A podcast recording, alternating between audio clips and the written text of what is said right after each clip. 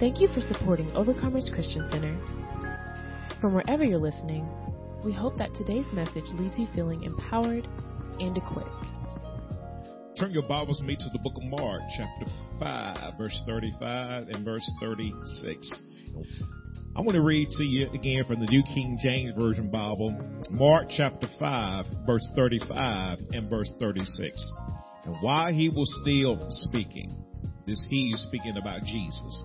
Some came from the ruler of the synagogue's house who said, Your daughter is dead.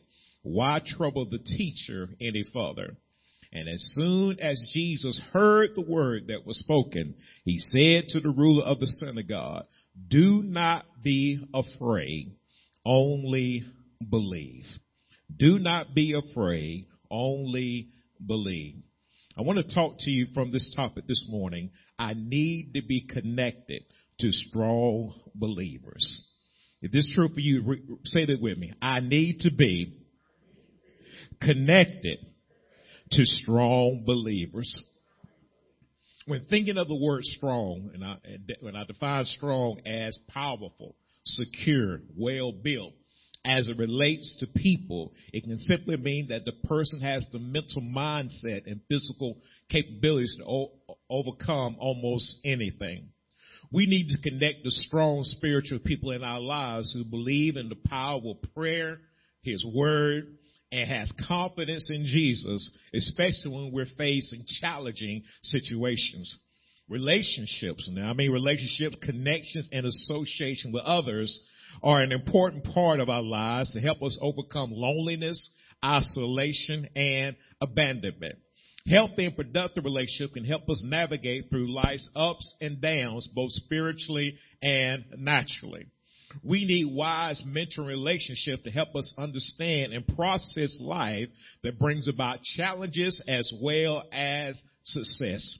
A good mentor will help to teach us how to handle when we experience victories as well as when we might, uh, uh, excuse me, become the victim as well. My relationship my, with my pastor has taught me so much about my family responsibilities, pastoral duties from God's perspective, and most importantly, how to be the best version of who God is creating in me to be. I'm a better individual because of the knowledge and understanding I receive from God's word by the way of my pastor. And I'm like most pastors that I know, we want to be effective in what we do for the kingdom of God.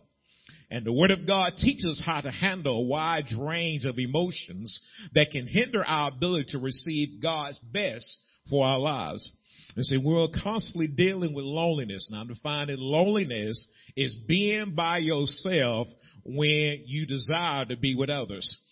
In isolation, isolation, to be separated from others, it may cause depression, oppression, stress, and such like if our faith in God is not at the level that it needs to be. Strong relationships in our lives will help us to see beyond our situations. They're, they are in our lives to help us uh, to have victory that is clear victory like we see in Romans 8 and 28. Let's go to Romans 8 and 28.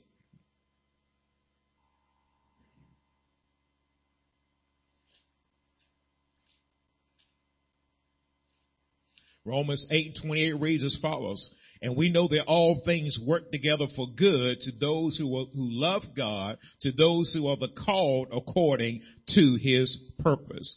We know that all things work together. Work together is defined as cooperate, put forth power together. And I mean power by being things that are challenging as well as good. They work together for our good. Why? Because we love God and we're called according to his purpose.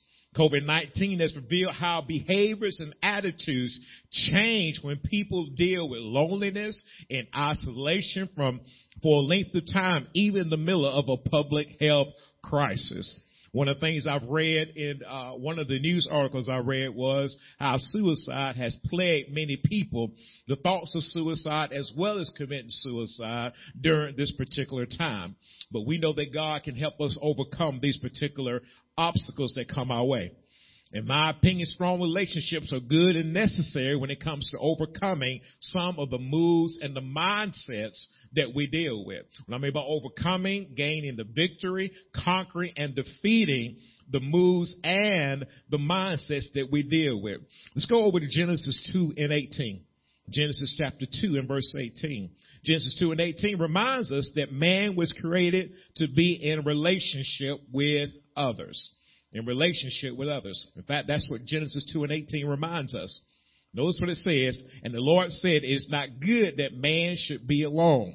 I will make him a helper comparable, comparable to him. A helper there is someone to assist, to support, uh, bring about, to support, to bring about good. In fact, I, I believe good help is something that we should value and we should definitely treasure when you got good help in your life. How many thank God for good help? Amen. We understand according to the scripture that God created Eve, which is where we get the premise for marriage relationships, which is good. Again, Genesis 2 and 18 serves as a guide to see how a healthy and a productive relationship should provide support, assistance and better for both parties. When I mean productive, to be fruitful, to bring increase, and to bring prosperity. That's how you know it's helpful. Good relationships add value to us spiritually and naturally, but they also require us to, to establish them as well as to maintain them. And I think it's important that we understand that it is, it's into our best interest to maintain good relationships. It takes spiritual maturity to discern God's voice from other voice when it comes to who and how we should connect and associate with others because they can have power to influence us in so many ways. When I mean discern, we need to recognize, we need to understand, and we need to distinguish when it comes to what is good for us and what's going to be beneficial to our relationships. Let's go to 1 Corinthians 13 and verse 11. The book of First Corinthians, chapter 13 and verse 11.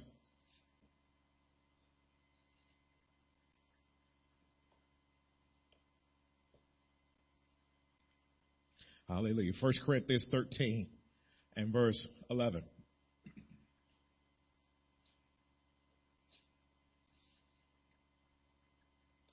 When I was a child, I spoke as a child, understood as a child, I thought as a child, but when I became a man, I put away childish things.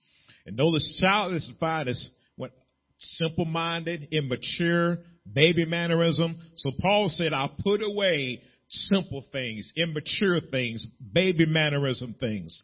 Because I realized I was becoming a mature Christian in my walk with Christ.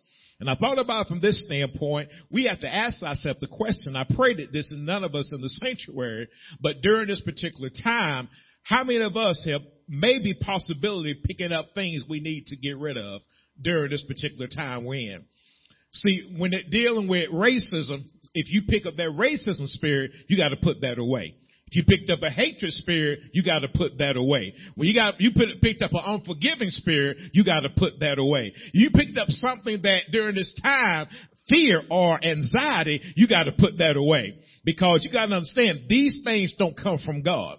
You can't render evil for evil. Are y'all following me here? God wants us to be in the position that we show love regardless of what we're going through. Why? Because He showed love.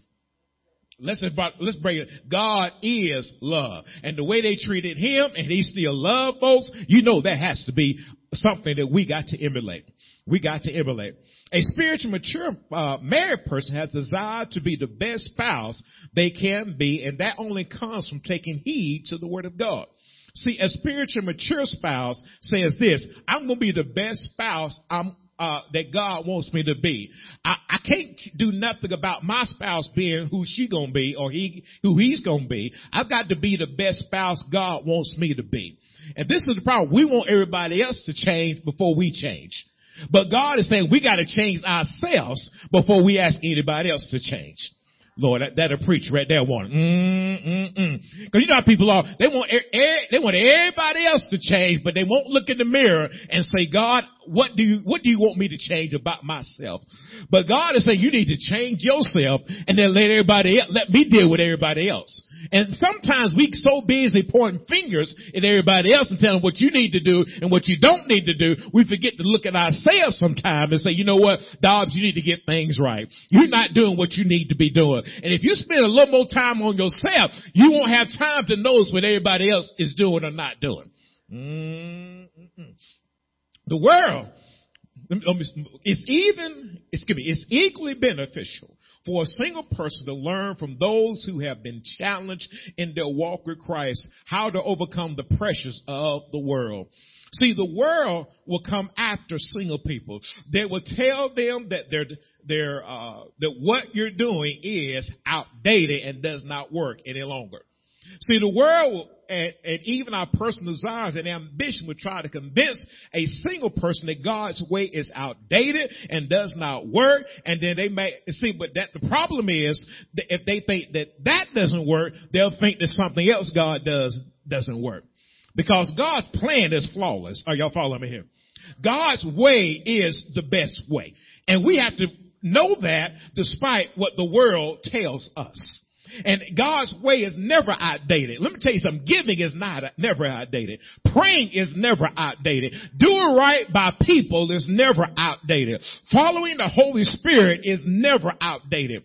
And you may think it's outdated. The world may tell you it's outdated. But let me tell you what I've learned about the world. The world does not have a better alternative when they do tell you these things are outdated. Cause God's way is always the best way. When we tell you that God created the heaven and the earth, they try to tell you some big bang theory or whatever they make up. Let me tell you something. God's way is always the best way. He's always the best way. But the enemy will try to convince you, try to send people in your life to validate the mistruths that he is trying to persuade us to believe. We have to remain connected to the people that God sends to us and not our flesh or the folks the enemy may send to distract us. See, the wrong association can change the trajectory of our lives based on 1 Corinthians 15 and 33. Let's go to 1 Corinthians 15, 33. Some of you's got to turn the page and be right there at it. Glory to God. 1 Corinthians 15, 33. Do not be deceived. Evil company corrupts good habits. One of the things I saw about this particular text is, is that when you establish good habits, what I mean by good habits, those that are beneficial, those that are useful, those that are have a good relationship with God, they are good habits, good customs, good morals. They're good habits. God has approved these particular habits. The enemy is going to try to come into your life through evil company. Evil is defined as wrong, wrong according to scripture. See, we can feel good about somebody, but that doesn't mean that according to scripture that they're right for us. Mm-mm-mm. You gotta understand that God's way is always the best way. And He puts His plan in our life according to the Word of God. And we need to understand when evil comes our way, we gotta be able to say, hey, hey, this ain't, this ain't right according to scripture right here. It looked good. It sounds good. It's good to the flesh. It's good to the eyes. It's good to the pride of life. But this is not God's way of doing things. And you got to know when, if it's not God's way of doing things, you got to put, abandon that and go God's way. Because the enemy gonna send evil, wicked, uh, wrong according to scripture, bad nature company that corrupts. It's going to destroy and lead away from truth. It's going to cause perish what? Good habits. In other words, you, you got a good prayer life, but somebody will come into your life and say, you ain't got to pray like you've been praying. They'll come tell you, you ain't got to give like you've been given. You ain't got to fast like you've been given. You, you ain't got to go to church like you've been doing. Why? That individual is after your good habits. He or she is after your good habits. They know that you're treating everybody right. You, you said, they'll tell you something like this.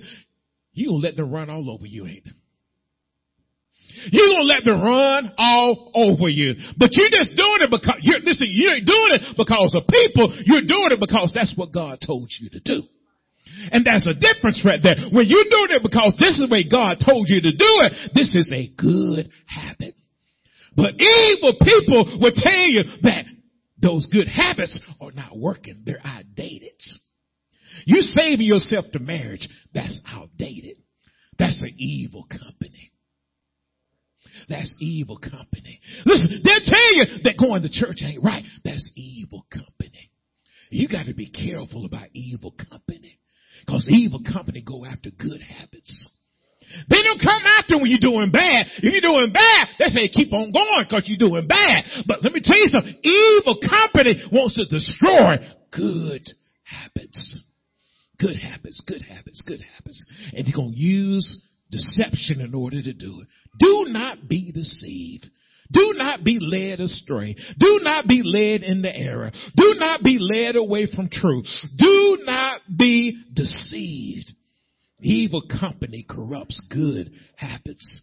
Paul also want to let us know that if one can be led astray by individuals, you, one can be led astray by those who are practicing sin. Because those that practice sin don't like for you to do good around them. Because if if you're doing good around them, it shows up they're bad that they doing.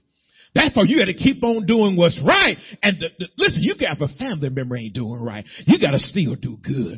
Listen, you can have a loved one ain't doing right. You still got to do good. You can have a coworker or a business partner ain't doing right. You still got to do good. Why? Because you're not doing it to please them. You're doing it to please God. God, you are my maker and you my, you're my provider. You're my healer. You're my deliverer. You're my waymaker. You're doing it to please God. Many times a lifestyle of missing the mark and making choices contrary to God's word can lead to corruption of good habits, such as a lifestyle of holiness. You're practicing forgiveness. They say, don't you forgive nobody. You're practicing walking by faith and not by sight. And they're saying, listen, that stuff don't work like that. Oh, you gotta believe. Listen, I wouldn't have made it if that didn't work. Because my whole life is dependent upon walking by faith and not by sight. I had to get to this point by following Jesus because it, I couldn't depend on the world to get me to this point. I couldn't depend on the system to get me to this point because the system want to step on you and twist their feet on you. But God wants you to be the head and not the tail, above only and not beneath.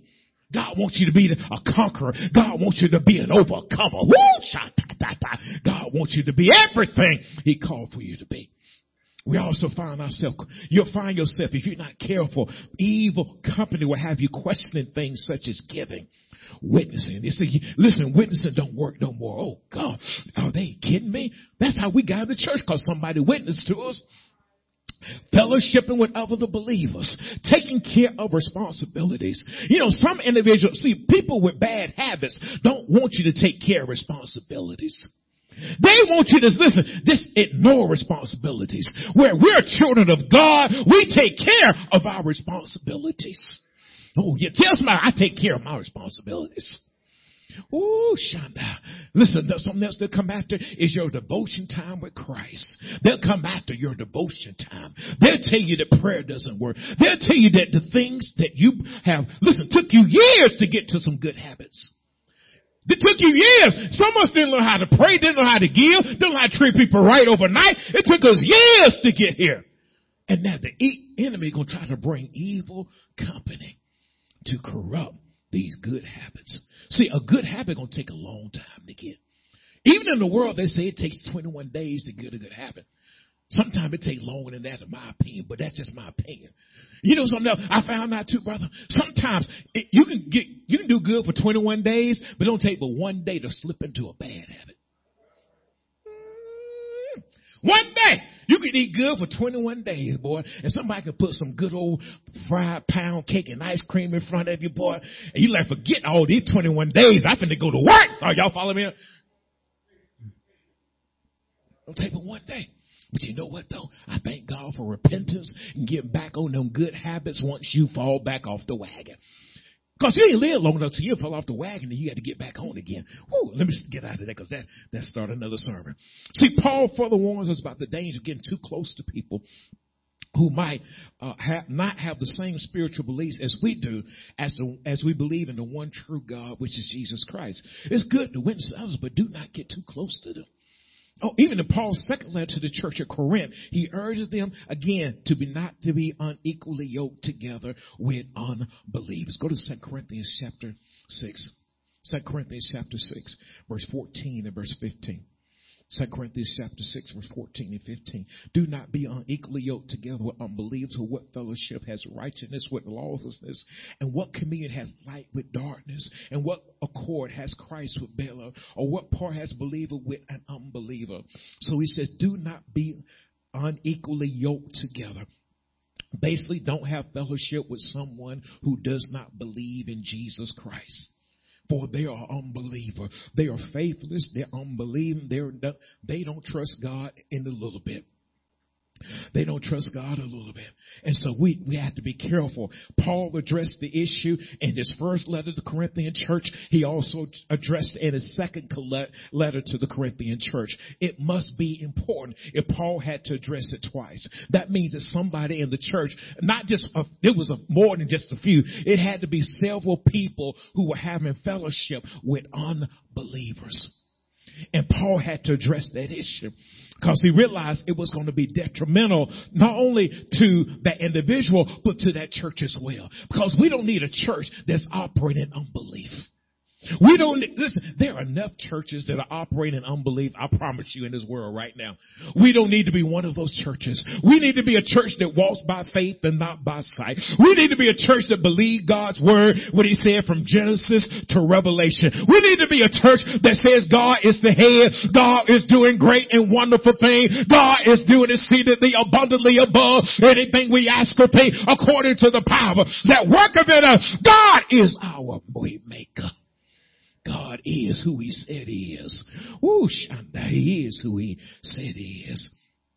The Lord wants to believe have such a close relationship with, with those who, the Lord does not want us to have a close relationship with those who do not believe. It could hinder our faith. And we need our faith in order to think, talk, and conduct our lives more like Jesus.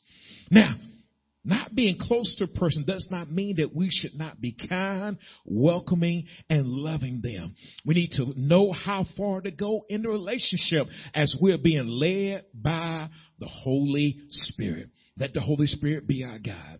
As believers, we can't afford to isolate ourselves from others and only interact with certain people because uh, how will others see Christ if we keep him hidden behind our moods, our attitudes, and such like. Now, let's, go, let's think about, let's go back to Jairus' predicament that we've been dealing with these last couple of weeks in Mark chapter 5. The timeline of events in Jairus' life that led up to this point. His daughter is sick to the point of death. He is seeing, seeking Jesus to come to his home and heal his daughter. He finds Jesus and seemingly is on the pathway of leading Jesus back to his house. He experiences an interruption. In the midst of interruption, he gets a negative report. Jesus began to speak six powerful words to him. Do not be afraid, only believe. Jairus continues with Jesus and they finally arrive at his house.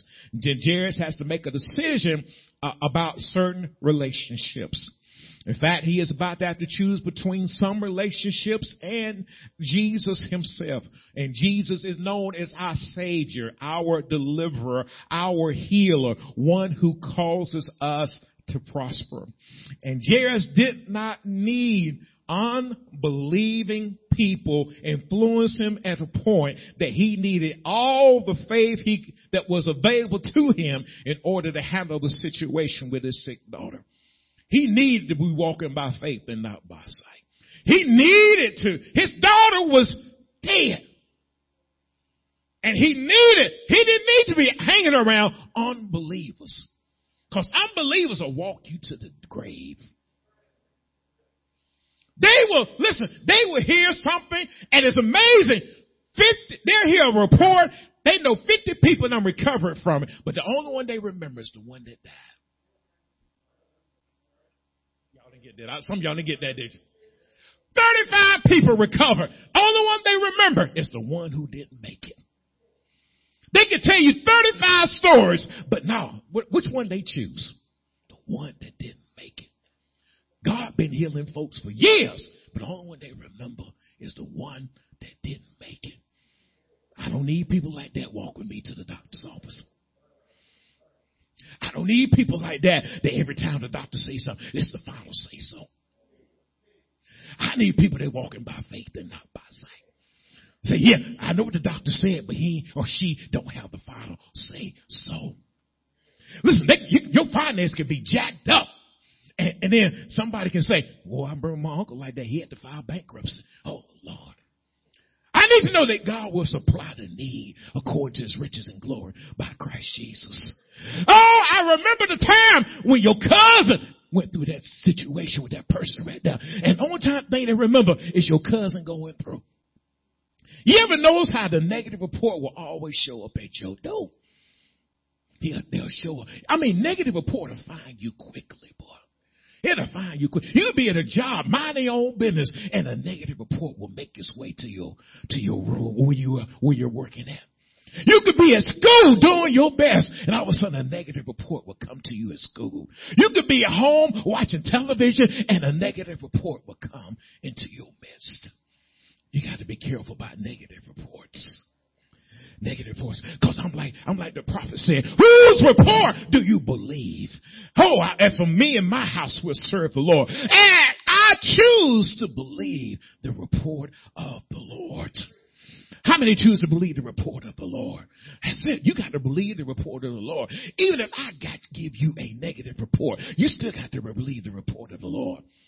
Oh, I, let me get into this. I, I want to share some things with you that God showed me in the particular text. First of all, based on Mark 5:35, Jairus received the information while he was still speaking. Some came from the ruler of the synagogue house who said, "Your daughter is dead." Your daughter is dead. Now let me say this to you. When I say she's dead, she had a natural death. She was non-responsive. She was no longer alive. Why trouble the teacher any further? See, faith faces reality. Faith faces reality, but does not succumb to it. See, you realize that the current reality is temporary, but trusting God leads to eternal rewards. I'm glad that Jairus did not allow fear to guide his decision for his household. See, Jesus knows how to minister to our faith, just as he did for Jairus in Mark 5 and 36. Do not be afraid. Don't be terrified or scared or seized with alarm. Don't be startled. Only believe. Think it to be, think what I'm telling you is true. Trust what I'm telling you. Place your confidence and be persuaded by my word. The ruler who was historically a man of influence was not in the midst, he was in the midst of a life changing crisis had to choose to believe six words that will eventually change his life as well as his household for the better. This man was used to hear messages from scholars. Remember, he's the ruler of the synagogue. He was the ruler of the synagogue. He had heard messages from scholars and all type of individuals in, in, in his lifetime. Because I'm near, in order for him to get to that point, he had to hear many messages. But these six words was his rhema. And so anytime you got a rhema from God, you, it may only, listen, I can preach for 45 minutes, but the, if you get six words that will change your life for the better, you better hold on to them six words. You better hold on to them. Cause I don't know what six words can change your life. I don't know. If I just said something earlier that said God would take care of that circumstance, that situation, that could have been your rhema. That could have been the word that said, oh, I, I got what I wanted from the Lord. Woo! Cause you know that God is going to feed his sheep knowledge and understanding. We know when we come into the house of God, yeah, you might hear me, but many of you know the Spirit of God is speaking in the sanctuary. You know that God has a word for us. You know that God gonna deliver us. You know that whatever you're dealing with right now, God got the answer for what you're dealing with. Are you saying that? You saying that? I'm telling you because this is what God promises us. And all the promises of God and Him are yes and amen. Let's go to the Father. Now, Mark 537. 537. Mark 537. And he permitted no one to follow him except Peter, James, and John, the brother of James. Notice how the, it changes changes everything. First, he had a crowd with him. But now he said, hey, nobody go except Peter, James, and John. Now, let me say this. Nobody, he permitted no one to follow him, to accompany him, to follow together except Peter, James, and John. You know, one thing about it, when you read this particular text we're about to read, you don't really read about them doing anything special. You don't read about them praying, laying hands on the sick, or doing anything that is spectacular, in my opinion. But this is what I got from this. In order to be a strong leader, sometimes you got to keep your mouth shut. Mm-mm.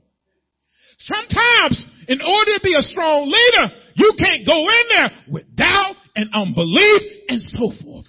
If you don't understand what's going on, because sometimes, I imagine Peter, James, and John had never experienced something like this before. But he took them three because he knew something special about them. If they were not strong believers now, they had the potential to become strong believers. Because sometimes, you see, some people, if they went in that environment where what and saw what Peter, James, and John said, oh, it's over now, y'all. It, this is this is it. it. It's over. It's over. Go ahead and call the funeral home. Go ahead and get the plot, get the casket, and make a decision what you're gonna do with the body. That's why he could take everybody with him when he went to that. See, being strong says, I'm not going to speak doubt, even if I don't understand what's going on. I'm not going to speak unbelief, even if I don't know everything was about to happen. See, being strong is not necessary coming in and talking about, oh, well, we might do this or we might do this. Sometimes you gotta let God be God and you just sit back and just be quiet. Being a strong believer, I say, I, you ain't got to know all the answer with being a strong believer. Sometimes being a strong believer says, you know what? We don't have to pray about this because I don't really see what God is doing yet. But I, I believe God doing something though. Sometimes being just being quiet and not speaking doubt and unbelief is being a strong believer. Cause you read about it, he brought them with him, but really what Jesus did, he could have did by himself. Good God Almighty. So a strong believer, sometimes, cause see, you bring some people in that type of environment, oh, it would have been over. They said, oh, it's over, Jesus. They'll start, see, cause death and life are in the power of the tongue, and those that love it should eat its fruit. So therefore, they would have spoke death over that little girl's life. They would have spoke what they saw. That's why you can't take everybody with you when you go to see the lawyer. You can't take everybody with you when you go see the doctor. You can't take everybody with you when you're having a serious conversation and you got to deal with some real issues in your life.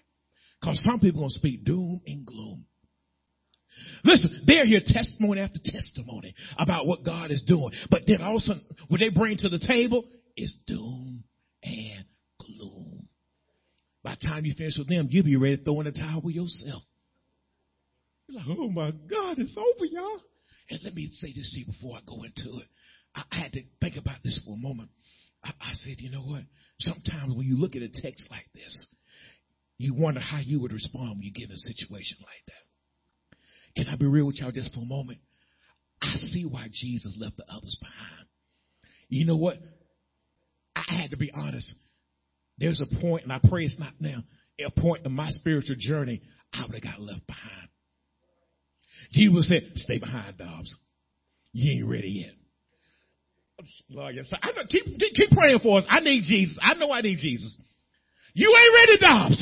You're not ready to see the miracle I'm about to perform in a situation. Cause you still got doubt. You just still don't think I can, I can pay a little light bill in your household. You don't think I can put gas in your car. You don't think I can provide lunch for you every day next week for you to eat out. You don't think you still dealing with this little issue, you ain't ready to watch, see the dead come back alive again. You ain't ready to see me, amen, pay off the mortgage of your house and your church. You ain't ready to, for me, amen, to get, put you in business for yourself. You're not ready for the miracle I'm going to do in your life. You still, you still, I say, I see why you left them behind, God. Because I, I, I, I, I can't get mad because I might have been the ones looking, I want to go, God. But he took Peter, James, and John. Symbolic of strong believers. Now, this is the thing. If you want to stay a strong believer, let me give you a couple of things. Let me give you a couple of things. You must continue to build your faith if you want to be a strong believer. One way to remain a strong believer is that you got you make you must make it a priority to build your personal faith. You got to make it a priority. You say, Pastor Niles, I got to build my faith. Listen, I got to walk by. I got to build my faith. I got to come hear this word. I got to study during the week. I got to pray. I got to do what it takes. Wind up down the road. I got to pray. I might not pray for the whole time, but I might pray five minutes. God, before I get to this job, I need you to move on these people in here. Lord, I need you to touch these people. Oh, before I get home, God, I need for you to touch this household. I need peace when I get in this household right here. Oh, God, before I go see this doctor, I need for you to touch this doctor. Lord, I don't, I don't need no, nothing prescribed for me you don't want me to have. I don't need for you to make a diagnosis not meant for me. I need for you, him, him or her, to read the right chart. I need for you to be who you are, God. I need. See, a strong believer is constantly building their faith. They don't take their faith, where their faith is now for granted. Yeah, I, yeah, I was this, I was this way in March, but I need to be further by October, November, and December. I need to be further. I need to be further. Number two, they, they, God provides the pattern and they follow the pattern. God provides the pattern and we follow the pattern. Remember what Jesus did? Jesus said, listen, disciples came to him and asked, how do we pray? He said, pray in this manner. And they follow that pattern. And they built on that pattern. So we have to know that not everyone will be allowed to go into some spaces and places with the anointed one because they don't have miracle faith yet. Yet. They get there, but they don't have it yet. See, Jesus was still teaching and he knew what he was doing when he took only Peter, James, and John, which in my opinion are examples of strong believers or they will become strong believers. See, sometimes Jesus will let you see stuff because he knows you will become a strong believer. You don't doubt what God is doing. You may not understand it. You may not have a, have a clue how it works, but you say, okay, God, you did it just like this. I'm going to follow your pattern. See, we, we're walking with God. God is always teaching us. Always teaching. Every day, if you, if you pay attention to God, He will teach you something concerning Him. Teach you something concerning Him. See, that's why at times, mm, mm, mm, read this to you. We try to bring many people into a space where we need our greatest breakthrough. Not everyone, watch this, can handle the problems that we face and deal with the real us when it comes to the problem. See, sometimes I need people in my life that can handle the real me. What do you mean the real me? Sometimes I get, what, Lord, let me, I shouldn't say it if I'm going to put it to you out there. Pray for my strength. Sometimes I get afraid. I need somebody to handle me. Oh, you ain't walking in faith, Pastor Dobbs. No, I'm just dealing with something that, that, that is hard for me to deal with right now. And I need, I don't need somebody to be, be down to me. Oh yeah, if that was me, Pastor Dobbs, I'd be crying too. No, need that.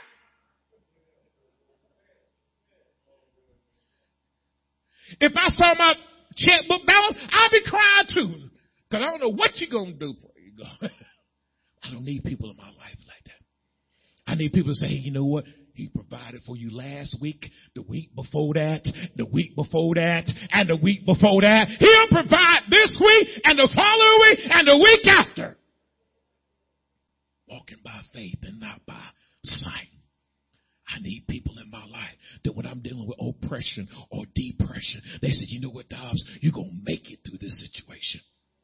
You're going to make it. See, sometimes, I, I'll be honest, I get weak too. So I need people in my life There's going to be, say, oh Lord, I can't believe you preached all that stuff Sunday and Sunday afternoon you dealing with can handle the real me. Handle the real me. See, not everybody ready to handle the real you.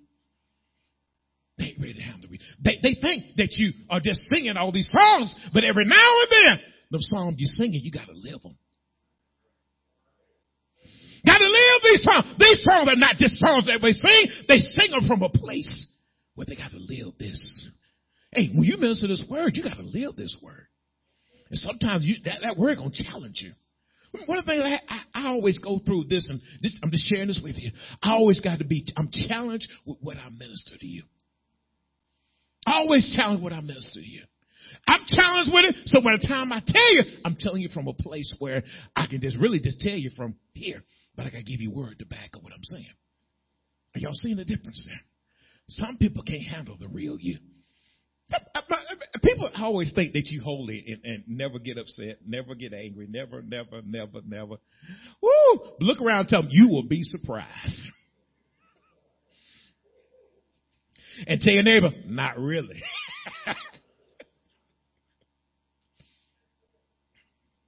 now, what makes this so powerful to me?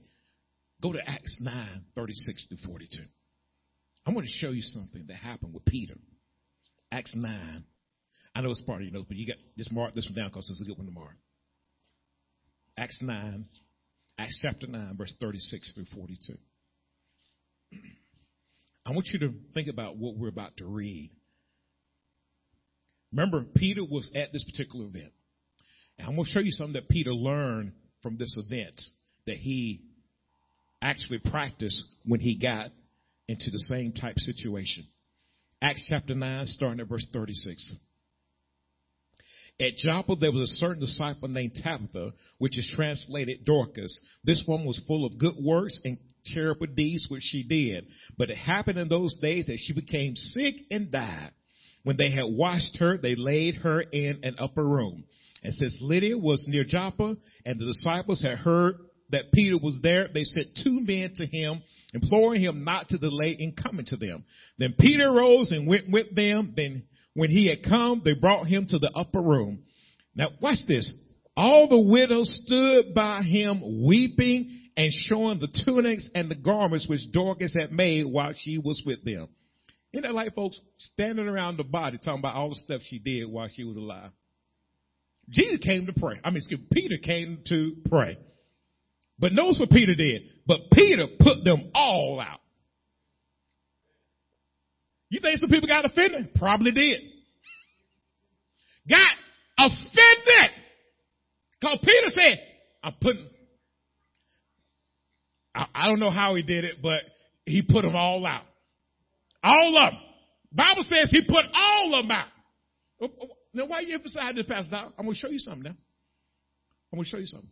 But Peter put them all out and knelt down and prayed and turned to the body. He said, Tabitha, arise. And she opened her eyes, and when she saw Peter, she sat up. Then he gave her his hand and lifted her up. And when he had called the saints and widows, he presented her alive. And it became known throughout all Joppa, and many believed on the Lord. So it was, he stayed many days in Joppa with Simon a tanner. Now, where did Peter get that from? Let's look at it today. Let's look at it. Where did Peter? Now, Peter um, kicked that, Peter put everybody out. I can say kicked everybody out. Same thing. put everybody out. Because they're sitting over the body, weeping, showing all things he had done. He put them all out. He prayed. She got up and she was alive. Where did he get that from? Let's go back over to our text today. Let's go back over to our text. I want to show you where you got it from. Because remember, a strong believer follows the pattern that Christ put before us. He follows the pattern that Christ put before us. So now let's go over to, let's go 38. Oh, sorry. 38. Mark 5, 38.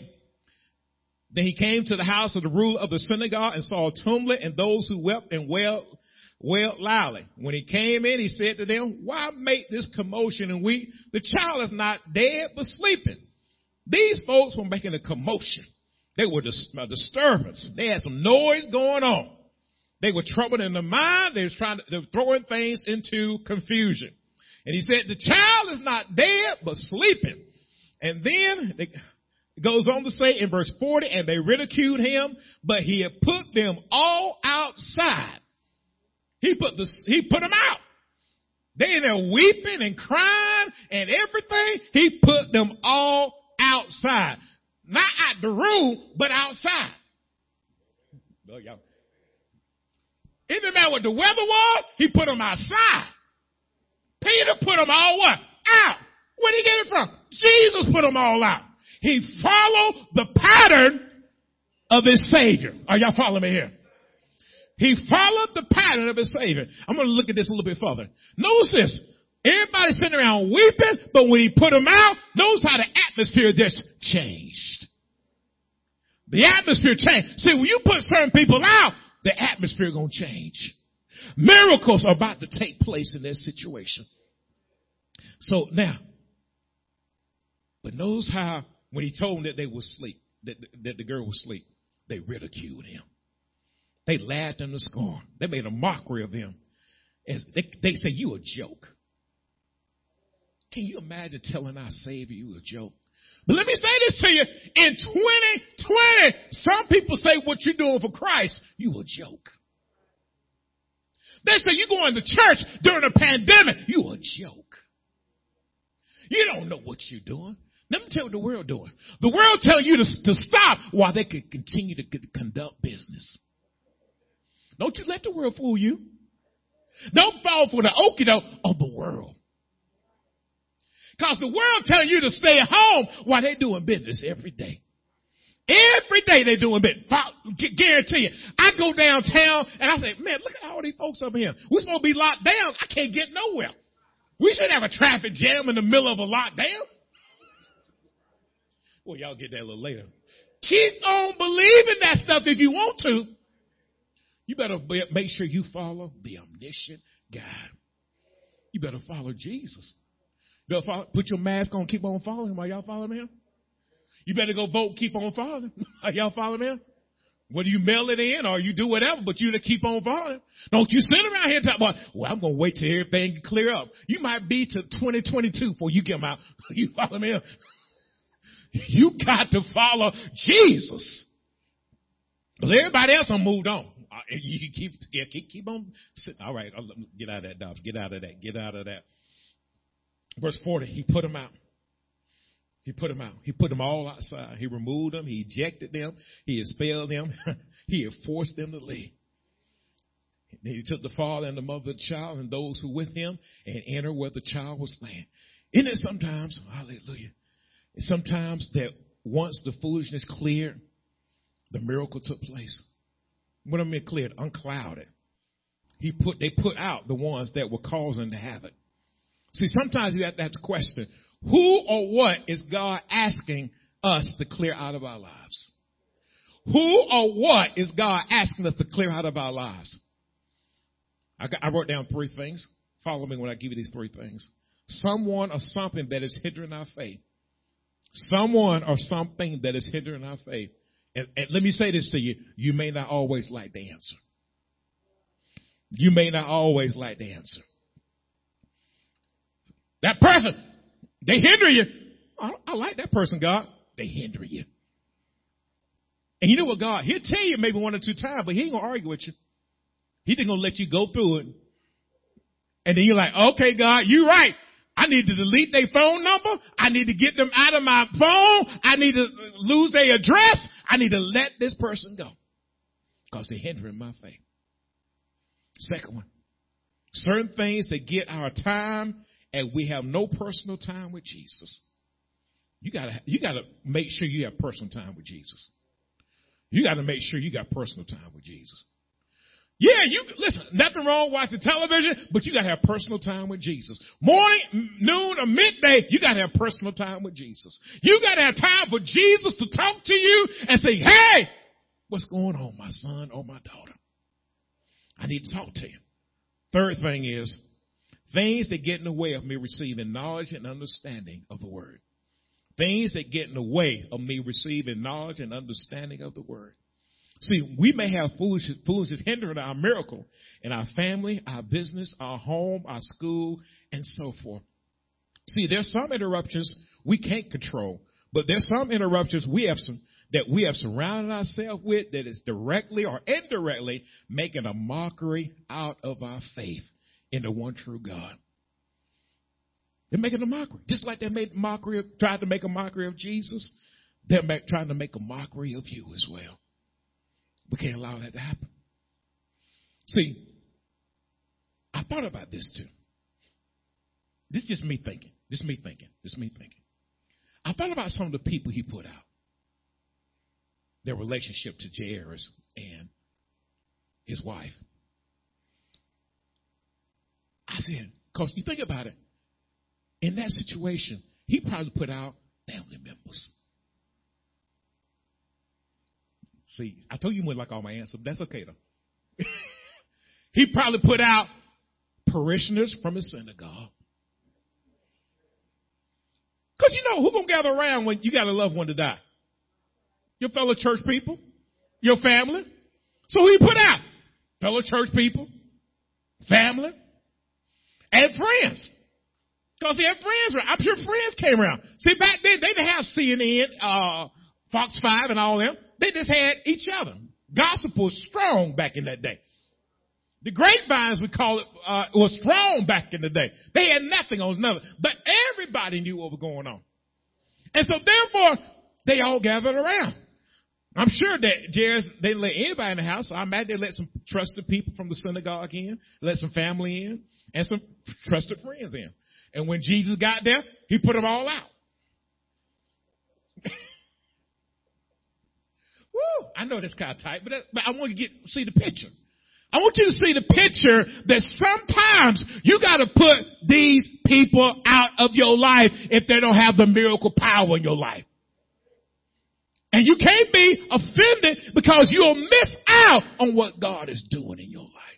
You'll miss out on the person that was dead being rising back to dead. You'll miss out on your finances that were dead being rose back up again. You'll miss out on your mental mindset being dead rising up again. You'll miss out on what God is doing in your life if you don't put them out.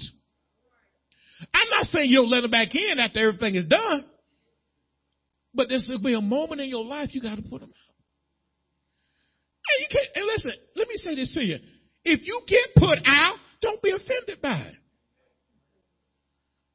Some people, when they get put out, they get offended. Like, I should have been put out back then. I pray not now as much, but you know, back then I should have been put out. Because I would have messed up their miracle. I would have messed up their deliverance. I would have messed up their protection. I would have messed up their prosperity. But now I pray I'm, I'm in a better place in my spiritual life. But if you ain't, don't get mad when somebody puts you out. Just learn to grow from it. We get offended at some stuff that shouldn't even be bothering us. Some stuff need to be in the point where we, somebody corrects us, we need to say, thank you for loving me enough to correct me. Thank you for loving me enough to correct me. Cause I want to get right with God. I ain't got time to be messing around with all of this foolishness. I need for you to clear the atmosphere so I can get a miracle in my life. I need my debts canceled. I need my body healed. I need. And I don't need to be messing around with that foolishness in my life. I need to get foolishness out of my life. And if you see me as being foolish, I need to be able to look in the mirror and say, hey, Dom, something ain't right about that. They should be calling you in so you can see the miracle, but they could telling you to stay back. Especially when Jesus put them out. You know, Jesus knew exactly who to put, keep and who to put out. When you read about Peter, you ain't read nothing about Peter, James, and John did, did you? But they saw it. Look what Peter did. Soon as he got in his own certain situation, he followed the same pattern that Jesus did. So that's why he let him in. Cause he knew Peter would say, hey, I can't go in this thing in doubt and unbelief. I got to go in here learning. See, some people would have saw what Jesus did and then they said, oh, that's good for you, but I ain't got to do that. I know y'all glad I'm not missing next week, but that's okay though. I'm to hit you today with it though. I'm to hit you right between the eyes with this one today. You got to know that when God puts you out, it's not a bad thing. It's a cause for you to grow. And this is thing. Don't have an attitude, well, they put me out and I ain't to do nothing no way. That's the problem with some people right now.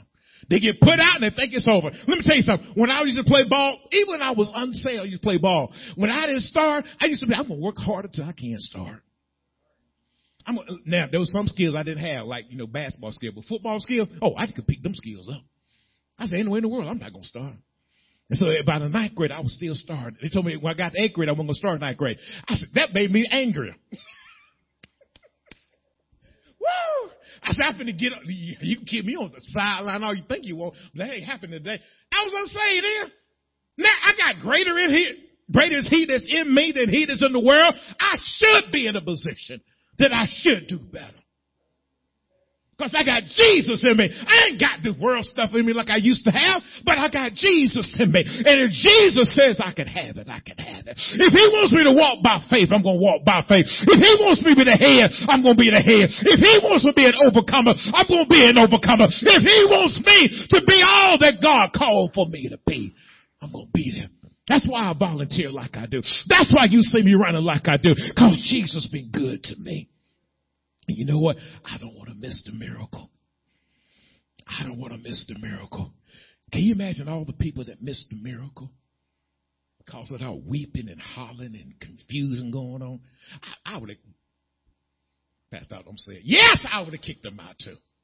Let me tell you something. Sometimes they understand what I mean by this. I, I thought about this example and I said, well, you want me to say? I'm going to say it. By the way, my clock stopped a long time ago, so I don't know how much time I got left. Y'all pray for me, okay? Uh, Sometimes I go to hospitals, I have to redirect people in their faith. Redirect people.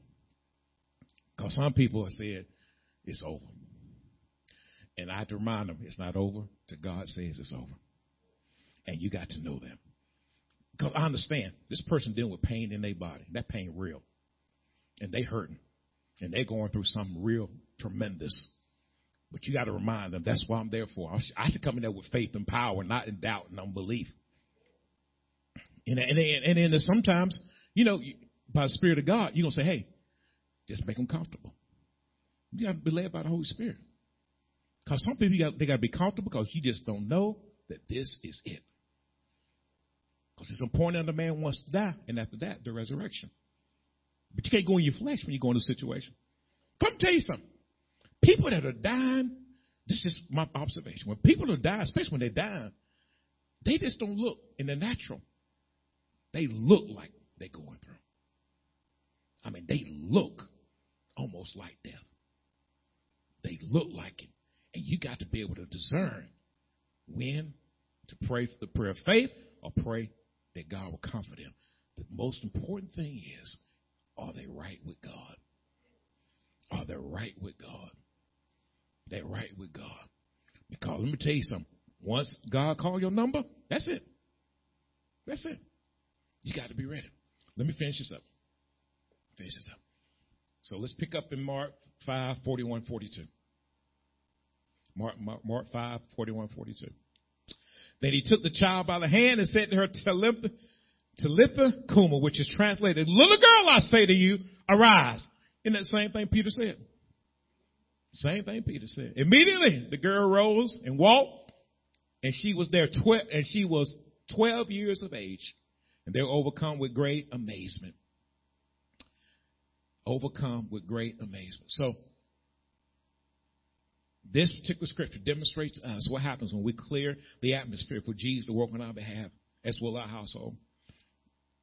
So he took the girl by the hand, said to her, Talitha Kuma, which is translated, little girl, I say to you, arise, raise up, be productive, live again. Immediately the girl arose and, and walked. She was 12 years of age, and they were overcome with great amazement. They were astonished. They were in wonderment. See, strong believers get to see the miracles. They don't speak doubt and unbelief because of what they see. I'm really impressed. Let me say, um, one of the people I'm really impressed with in this text, because I can I can only imagine if I was in that situation, is Jairus and his wife. They had been through a tremendous roller coaster of experience. They had seen their daughter die, or excuse me, mother saw her die. And now the father heard that his daughter's dead. And now they see their daughter is alive again. I can imagine the roller coaster of emotions that they went through. They experienced. But their whole premise was based on six words. Do not be afraid. Only believe. See, strong believers believe the word, even though they can't see what's going on. They can't quite understand it because they walk by faith and not by sight. It saved their daughter's life. It saved their daughter's life. They had to clear the room. Probably friends, family workers, co-workers, fellow parishioners, and so forth. We can't afford to let an interruption hinder us, even think that God has forgotten about us. Remember when Jairus, Jesus was on his way to Jairus' house? He got interrupted by a woman with an issue of blood. You almost think that Jesus had forgotten about Jairus' daughter. But he hadn't forgotten. He was still in control of the whole situation. Let me say this to you. When interruptions happen, never think that God has forgotten about you. God has not forgotten about you. I believe Jesus allowed this interruption to happen as well as interruption in our lives to show us that His way and His timing is the best way. When life gives you a roller coaster, you need to be connected to strong believers. You need to be a strong believer yourself, but you need to be a strong believer connected to strong believers. I'm done. Stand your feet. Thank you so much for listening to today's message. Please subscribe to our podcast. And if you're ever in the Villa Rica area, you can visit us at 3193 South Van Wert Road in Villa Rica, Georgia, on Sunday mornings at 10 and Wednesday evenings at 7. You can also reach us at 770-459-6221. That's 770-459-OCC1. Follow us on Facebook at Overcomers Christian Center and visit us online at occvr.org. We pray that you're empowered and equipped in today's world.